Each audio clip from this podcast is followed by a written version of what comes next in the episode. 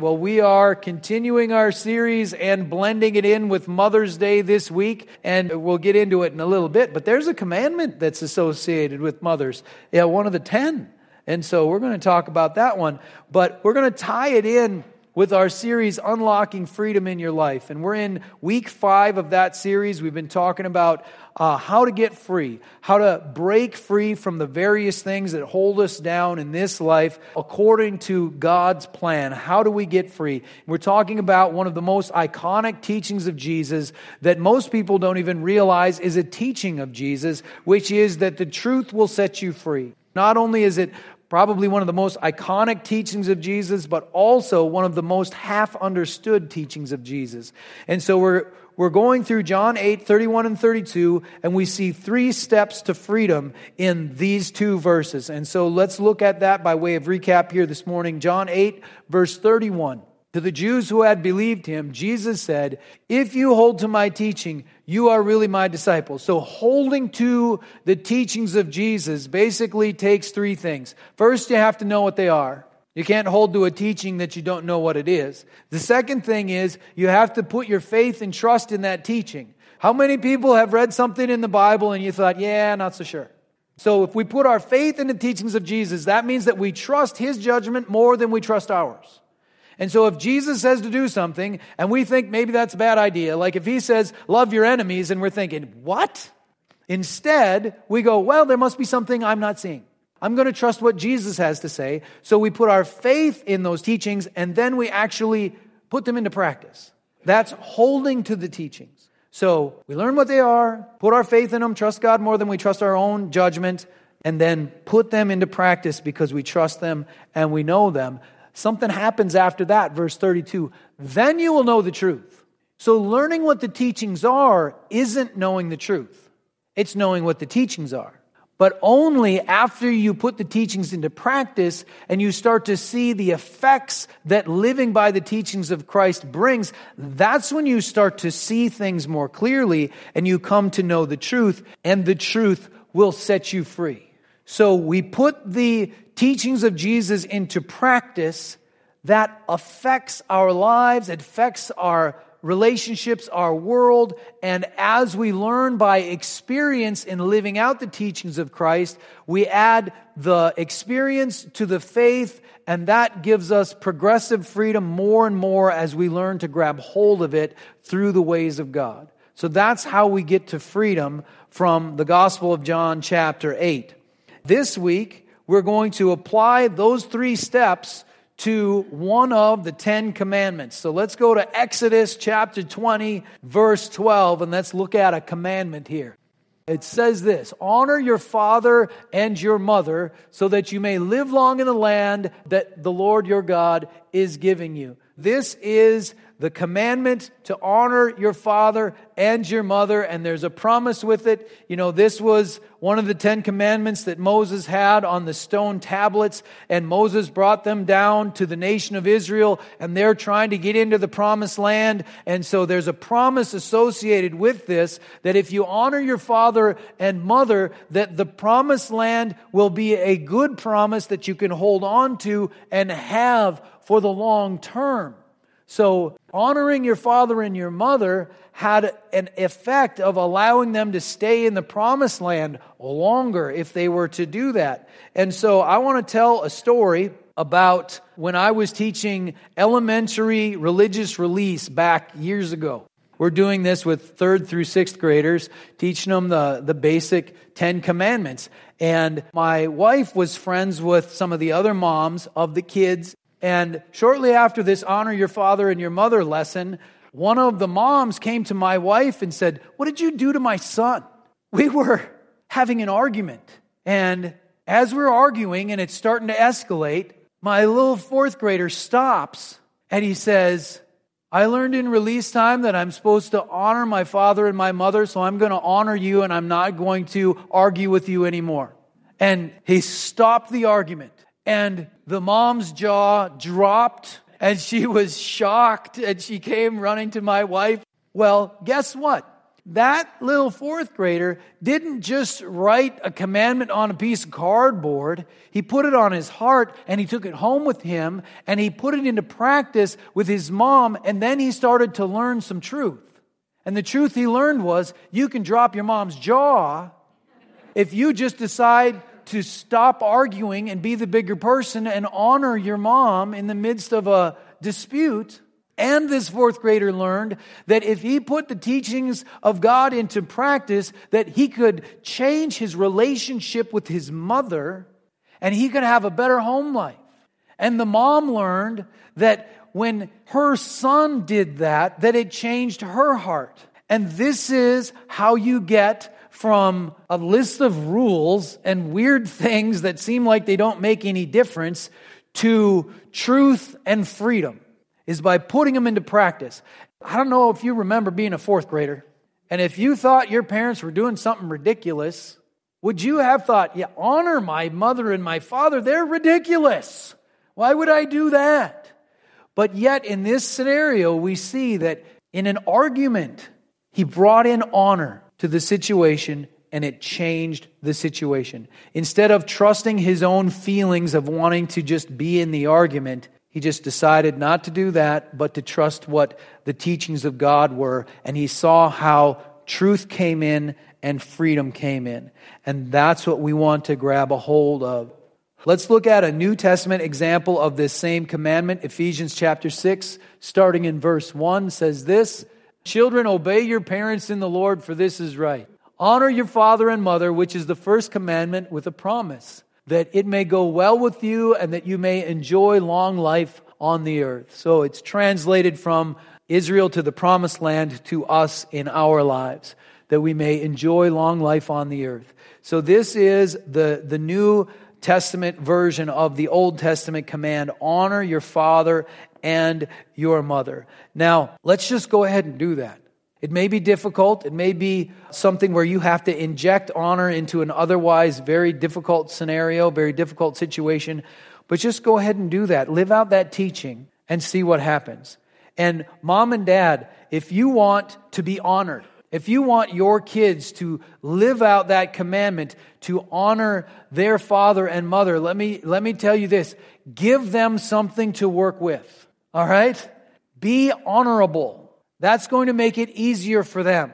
In fact, the very next verse here, verse 4, turns the tide. Fathers, do not exasperate your children. Instead, bring them up in the training and instruction of the Lord. So instead of fathers exasperating and making it difficult for a child to honor them, it says here, don't do that. Instead, bring them up in the training and instruction of the Lord. Teach them the ways of God, the heart of God, model godly behavior. Then that will help the kids honor you. Now, this word exasperate, in the King James, it's translated provoke to wrath. Here, if we look at the, the Greek for exasperate, it's really two words that are stuck together to make one word. It's the word beside and the word angry. And what it means is don't by your presence make your children angry. Don't you be the catalyst to their anger. Just because you happen to be there, now they become angry. Don't be like that. Don't be the one that provokes them to anger. Don't be the one that provokes them to wrath. Don't be the one that exasperates your children. Instead, bring them up in the training and instruction of the Lord. Lead by example. Then you will give them something to work with so that they can honor you and not have to do so by faith, trusting that God's word is somehow good when every other thing that they feel like doing goes against it, but instead have it be something that makes sense so that they want to honor you as mom or dad. All right, we're going to look at a mother and son relationship that had a lot of things happen in it. The relationship between Mary and Jesus. And we're going to look at five different life events that happened. Now, if you're a parent, you may be riding the parenting roller coaster. It is a roller coaster of ups and downs, wonderful moments, and difficult times. And in the life of Mary as the mother of Jesus. There were wonderful moments, there were difficult moments, there were incredible ups and downs. But let's look at these five life events that Mary and Jesus shared and see how that affected Mary and the spiritual principles that we can glean from them. So let's start with Luke chapter 1, verse 26. And this is the story of an angel's greeting and an unplanned pregnancy. In the sixth month of Elizabeth's pregnancy, God sent the angel Gabriel to Nazareth, a town in Galilee, to a virgin pledged to be married to a man named Joseph, a descendant of David. The virgin's name was Mary. The angel went to her and said, Greetings, you who are highly favored, the Lord is with you. Mary was greatly troubled at his words and wondered what kind of greeting this might be. Now, let me tell you, even if Gabriel says something nice, but he shows up in your room in the middle of the night, it's going to be scary. Verse 30. But the angel said to her, Do not be afraid, Mary. You have found favor with God. You will be with child and give birth to a son, and you are to give him the name Jesus. He will be great and will be called the Son of the Most High. The Lord God will give him the throne of his father David, and he will reign over the house of Jacob forever. His kingdom will never end. How will this be? Mary asked the angel, since I am a virgin. Now, I am really looking forward to heaven because I want to talk to some of the people that I've only been able to read about. But one of the people I'm most excited about getting to know is Mary. She must have really been something. She was a teenager at this time when Gabriel shows up. And she has the wherewithal to ask clarification questions to Gabriel. She really must have been an impressive human being. She's going to be something to get to know. So she says, How will this be since I'm a virgin? The angel answered, The Holy Spirit will come upon you, and the power of the Most High will overshadow you. So the Holy One to be born will be called the Son of God. Even Elizabeth, your relative, is going to have a child in her old age, and she who is said to be barren is in her sixth month. For nothing is impossible with God. I am the Lord's servant, Mary answered. May it be to me as you have said. And then the angel left. And she willingly accepts the calling to be the mother of the Messiah, the Son of God. Think of the responsibility that she must have felt at that moment. She is going to be part of God's plan for the salvation of mankind. And she didn't fully understand all of it at this point, but she knew she was in the middle of something big that God was doing. And if you're a parent Think back to the birth of your first child. I remember when my first son was born back in 1994, and they put him in my hands, and I thought, I'm in charge of a human being. I don't feel like I should be in charge of a human being. This is amazing, you know, and you've got this little child and you see the responsibility in it. And the responsibility Mary must have felt was amazing. And here's something that we as parents share with Mary, and that is that our children are created by God with a purpose and a plan, and Jesus died for them that their sins could be forgiven, and God has an eternal purpose for these children when they're born, and we are charged to raise them effectively in the sight of God. Mary saw that responsibility. We walk in that same responsibility. Though we don't, we don't have Jesus, the Messiah, the Son of God. We have children who are loved by God, who have a plan and a purpose, are part of God's plan, and we must accept that responsibility. Then let's jump to when Jesus was 12. If you are a parent who has had children that are 12 or have been 12 years old, 12 year olds can be a little challenging. They're old enough to think they should be able to drive, but they really shouldn't drive. You know, those sorts of things. 12 year olds are very interesting. Let's look at when Jesus was 12. Luke chapter 2, starting in verse 41. Every year, Jesus' parents went to Jerusalem for the feast of the Passover. When he was 12 years old, they went up to the feast according to the custom. After the feast was over, while his parents were returning home, the boy Jesus stayed behind in Jerusalem, but they were unaware of it. So they went to Jerusalem for the feast, and Jesus goes somewhere else.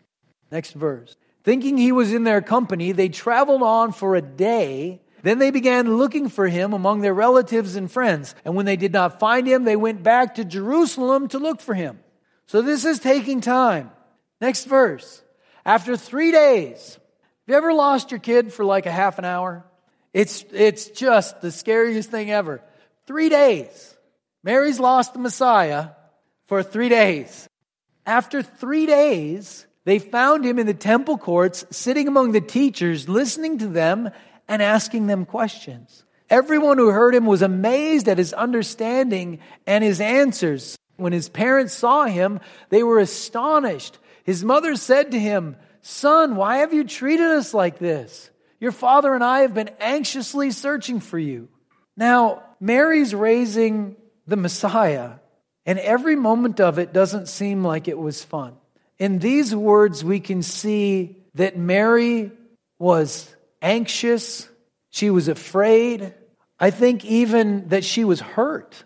Why have you treated us like this? You know, what are you, what are you thinking? What are you doing? And Mary is hurt.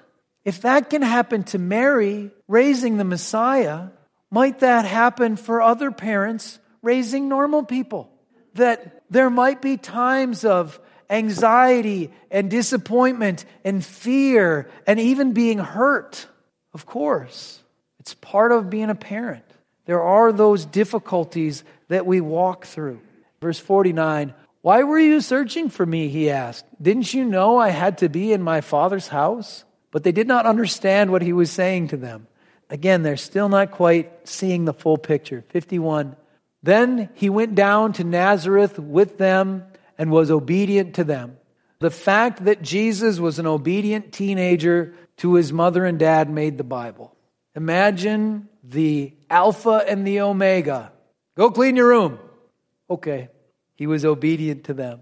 But his mother treasured all these things in her heart. And Jesus grew in wisdom and stature and in favor with God and men. The uh, next section that we're going to read is in the Gospel of John, chapter 2. Here, Mary is giving Jesus his first big break. As a parent, you want to help launch your kids right. And this is an amazing scenario here in John chapter 2. Let's begin verse 1. On the third day, a wedding took place at Cana in Galilee. Jesus' mother was there, and Jesus and his disciples had also been invited to the wedding. When the wine was gone, Jesus' mother said to him, They have no more wine. This is the woman who saw the angel Gabriel, who raised this child who could stump the teachers when he was 12. And now years have gone by. Jesus is about 30 years old at this point. That was the age you could become a rabbi. And so he's just following the rules. Wait until he's 30. And Mary is like, okay, it's time to go. Hey, they're out of wine. What are you going to do? you know, the mom is given a little push. They're out of wine. Verse 4. Dear woman, why do you involve me? Jesus replied, My time has not yet come. He's a bit hesitant, and mom is pushing.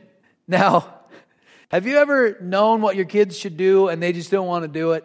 His mother said to the servants, Do whatever he tells you. Then, verse 6 Nearby stood six stone water jars, the kind used by the Jews for ceremonial washing, each holding from 20 to 30 gallons. Jesus said to the servants, Fill the jars with water. So they filled them to the brim. Then he told them, Now draw some out and take it to the master of the banquet. They did so. And the master of the banquet tasted the water that had been turned into wine. He did not realize where it had come from, though the servants who had drawn the water knew. Then he called the bridegroom aside and said, Everyone brings out the choice wine first, and then the cheaper wine after the guests have had too much to drink. But you have saved the best till now. This, the first of his miraculous signs Jesus performed at Cana in Galilee.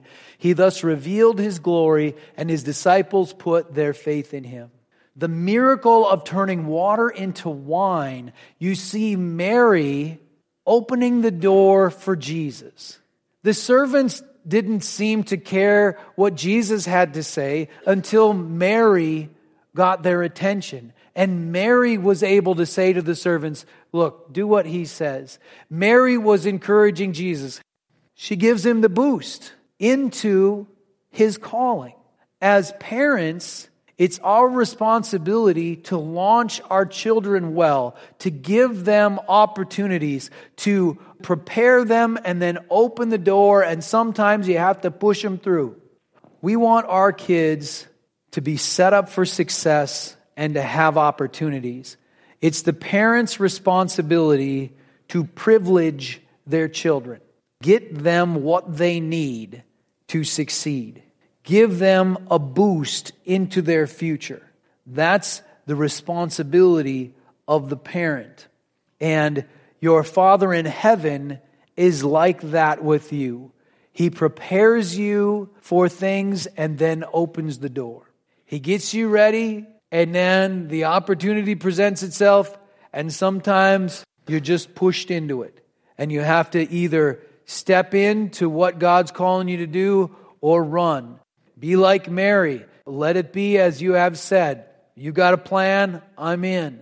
God prepares us and He boosts us into those things, just like Mary did for Jesus. But then, this ministry that Jesus was launched into was very effective. Thousands of people came. Amazing things happened, and Jesus got to be very busy. And here we go to Luke chapter 8, and we see the next phase in this relationship between Jesus and Mary. We saw the angel, we saw when Jesus was 12, now he's about 30, and Mary gives him the boost into his first miracle, and his public ministry begins. And now in uh, Luke chapter 8, we see another thing happen. Now, Jesus' mother and brothers came to see him, but they were not able to get near him because of the crowd. When Jesus was doing his ministry, sometimes there were huge crowds to where, like, sick people had to be lowered in through the ceiling to get prayed for. Mary comes to one of the meetings and wants to see Jesus, and there's a huge crowd. Someone told him, Your mother and brothers are standing outside wanting to see you. Jesus replied, My mother and brothers are those who hear God's word and put it into practice. In other words, not right now. I'm busy. Sorry, mom, I got a lot going on. I'm going to just keep doing this. I don't know all the backstory. I'm sure this was very, very justified. But for Mary, it must have hurt. Now he's too busy. He's not going to stop the meeting to talk to her. And he's going to say to all the people that are there, You guys are my family. That must have been painful. I tell you what, when you launch a child, it's a mixed blessing because then they get busy with their life and they're off doing their stuff and they're just busy and they don't have time for you like they did before. You want to launch them effectively, but then they're launched. So Jesus got real busy and he didn't have time for Mary like he had before. We don't want to get too busy to honor our father and mother. And of course, Jesus wasn't that busy, but it did change their relationship, how much he was doing. And let me ask you about your relationship with your Heavenly Father, because in life we get really busy, and one of the first things to fall off when we're really busy is our relationship with God. We stop with the daily checking in with God. We want to stay consistent with our time with the Lord, building our relationship with Almighty God. Don't get too busy for your Father in heaven. One more scenario, one more situation in the relationship between Jesus and Mary. And this one, Mary's about 50 years old, and she finds herself at the cross. John 19, starting in verse 25. Near the cross of Jesus stood his mother. Some verses you read in the Bible, if you just pause for a little bit, you'll see an amazing situation that you could just quickly gloss over. But imagine this near the cross of Jesus stood his mother. She's seeing the cross. She's remembering Gabriel the angel. She's remembering this kid that wandered off in Jerusalem and scared her half to death. And this guy that was like, hey, not my time. And she's like, yeah, it is. And then he got so busy, they, they didn't have the same relationship they had before. And here he is on the cross. And she's standing there, and there's her boy, the one with so many promises. And here he is. Near the cross of Jesus stood his mother, his mother's sister, Mary, the wife of Clopas, and Mary Magdalene. When Jesus saw his mother there and the disciple whom he loved standing nearby, he said to his mother, Dear woman, here is your son. And to John, he said, Here is your mother. From that time on, this disciple took her into his home. From that time on, John took care of Mary. Now, Mary rode a roller coaster of a mother's journey with Jesus. But the moment came when Jesus knew he had to take care of his mom. Let me tell you, there comes a time in everyone's life where it's time to repay the love and the sacrifices of your parents. There's a time to repay that and to honor them. And Jesus is on the cross and he sees his mom and he says to John, You take care of my mom. And John did it. From that time on, this disciple took her into his home. All of the disciples were martyred, but John.